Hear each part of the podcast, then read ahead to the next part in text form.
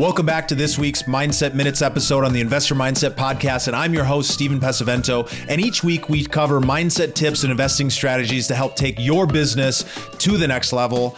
And this week we're focused on market selection, understanding what are the right markets for you to invest in, what are some of the key pieces that end up playing a role in that. And remember, join us each week as we share more mindset tips and investing strategies to help take your real estate investing career to another level so you can reach that financial independence.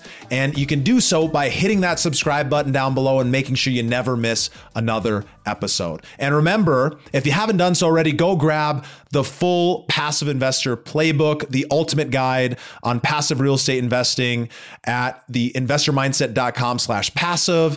This guide is chock full of great resources and great foundational pieces that we've been talking about for the last few episodes, and we're going to dive in deep today as well. You can get access to that, the thirty, forty, fifty page document that is full of great information. You can get access to it right down below at the investor mindset dot com slash passive. Um, and without further ado, let's jump into the episode.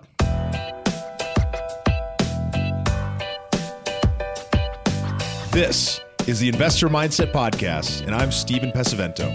For as long as I can remember, I've been obsessed with understanding how we can think better, how we can be better, and how we can do better. And each episode, we explore lessons on motivation and mindset from the most successful real estate investors and entrepreneurs in the nation. So when it comes to market selection, there is some really, really important pieces that you're going to want to look for and you're going to look at. And, you know, across the industry, everyone's got a little bit different of a take, but as a whole, these are some of the core three pieces that folks are looking for.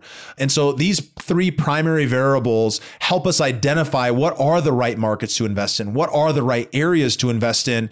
And these three areas are population growth, job growth, and income growth. So let's dive into each of them.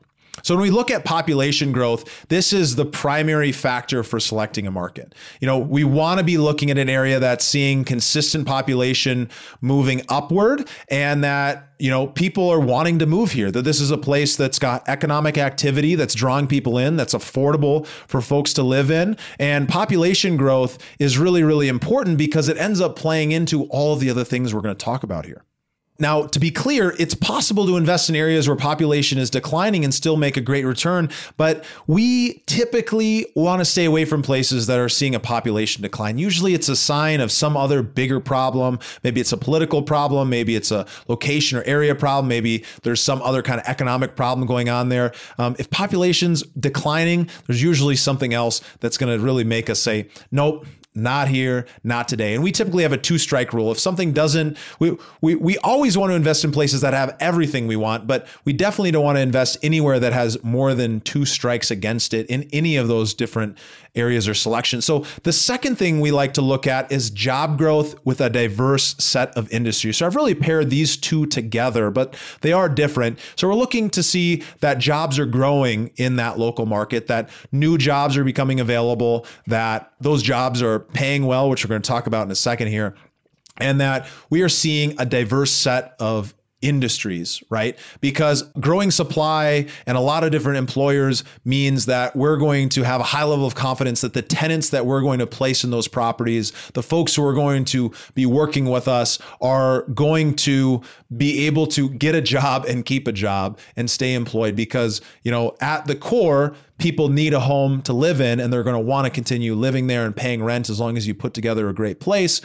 But they're going to need to make sure they have a job in order to afford that. So it's really important. We we definitely like to see markets that have a, a variety of different employers. And, you know, if you just think about from a story perspective, you think back in, you know, Houston, back in, you know, ten, fifteen, twenty years ago, there's been a few boom and bust cycles that have happened, right? In some of these big oil cities or some of the big tech cities, when a crash happens in an economy and the there's one set of employment that makes up the largest income earners and makes up a large percentage of those income earners, there's going to be some huge economic depression that happens in that local economy. And we want to uh, attempt to avoid that by making sure that, you know, that if one employer or industry goes down, that there's many others to prop it up. So that good solid foundation is really, really key for us.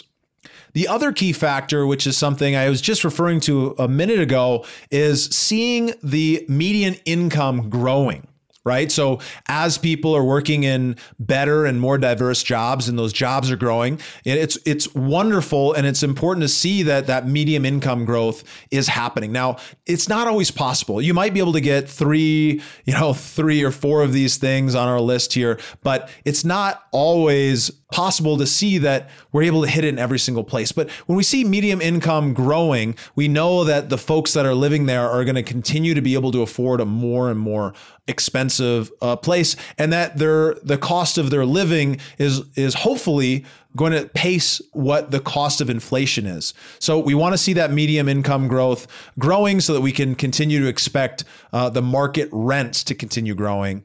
And so, you know, when employers come in and they are high paying jobs, or, you know, uh, you know, employer is able to offer, you know, great benefits and great stability to people, you know, we typically are able to see, you know, income uh, growth end up leading to rent growth. So two bonus factors here that I didn't mention at the beginning, but are really, really important, uh, is understanding the supply. So when you're buying in an area and they've been developing lots and lots and lots of buildings or lots and lots of units in your specific class, then, you know, you're going to see the supply grow. Well, we want to make sure that demand is in par with that supply so that we're not seeing an issue where there is too many units uh, in comparison with the number of people who are looking for them. So that's some of the things we're trying to avoid when we look at population growth, and, you know, we're making sure that new people are wanting to move into the area. But you want to see, like, how many new buildings are going to be being built in the next, you know, two to five years, what is currently scheduled, what is the permits saying is coming aboard. You can find that in places like CoStar um, and other services. So you can usually ask your sponsor for some of that information. They they most likely have put that together. I know all the great ones that that we work with definitely have. And so you're looking for that information so that you can understand, okay, well, if I'm in this C-class asset, I know that most likely it's going to be difficult for somebody to naturally uh, afford to build a property that's going to compete with that. So I'm most likely going to be insulated. But if I'm in an A class, a really nice luxury asset, and I'm seeing lots of luxury assets popping up around the way, I want to make sure that, you know, the demand is still higher than supply so that we can have a lot of assurance there. The other key piece right here is looking at crime rate. And crime rate is important for a couple reasons, but obviously people want to live in areas where there's low crime, and, you know, high crime areas are going to drive away some of the tenants that we're going to be looking for. And usually it's also an indicator of other political issues or other problems that are going on within that community, right? So we want to be looking for places that are seeing a declining rate of crime in that specific submarket, as well as in the market as a whole. Now, crime is not something that says, hey, I will absolutely never invest in an area that has a growing crime rate. But usually it's going to be a red flag for us to look much deeper and make sure that every other piece of the puzzle is really fitting together well. Otherwise, we might just have to pass on that. So as we're looking at all these different pieces, they each have to fit together. It's not just about one. It's not just about two or three. It's about the entire view of what that market has going on. We want to look for markets that are strong economically, that have people who want to live there, that are seeing, you know, that growth happening um, across the board in the jobs, in the industries, in the population, and, and declining on the crime side, to make sure that we are buying in areas that are going to want to have tenants that are going to want to live there for the long term. So these are the things that you can look for. There's many others. I highly encourage you to use this as a foundation to jump off of. And if you haven't, go make sure you grab yourself a copy of the Passive Investor Playbook, the ultimate guide on passive real estate investing, where we dive deeper into the topics we're talking about right here and continue to lay a good foundation for yourself, and as a jumping off point for you to go dive deeper in understanding how do you vet markets and what are some of those specific metrics that you're going to look for in the markets that you're going to want to invest in. And you can do that, of course, right here at the investor mindset dot com slash passive.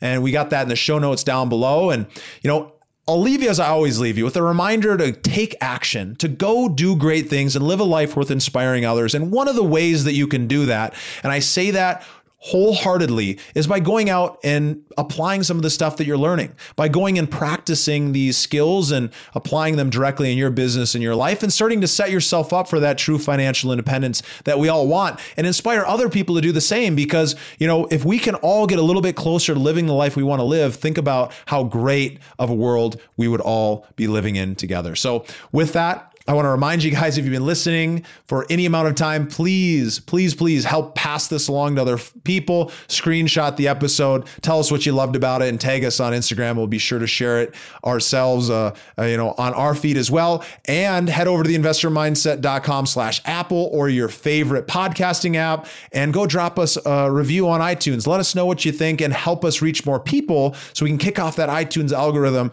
so that they can share this with more people as well. So uh, thank you guys so much. Love being able to serve. And as always, don't hesitate to reach out to me on any platform um, with any questions or any thoughts that you have about passive investing, you know, or any kind of investing. So we'll see you on the next one.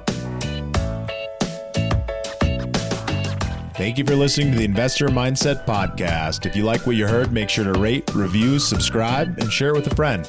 Head over to the investor mindset dot com to join the Insider Club, where we share tools and strategies from the top investors and entrepreneurs on how to take it to the next level.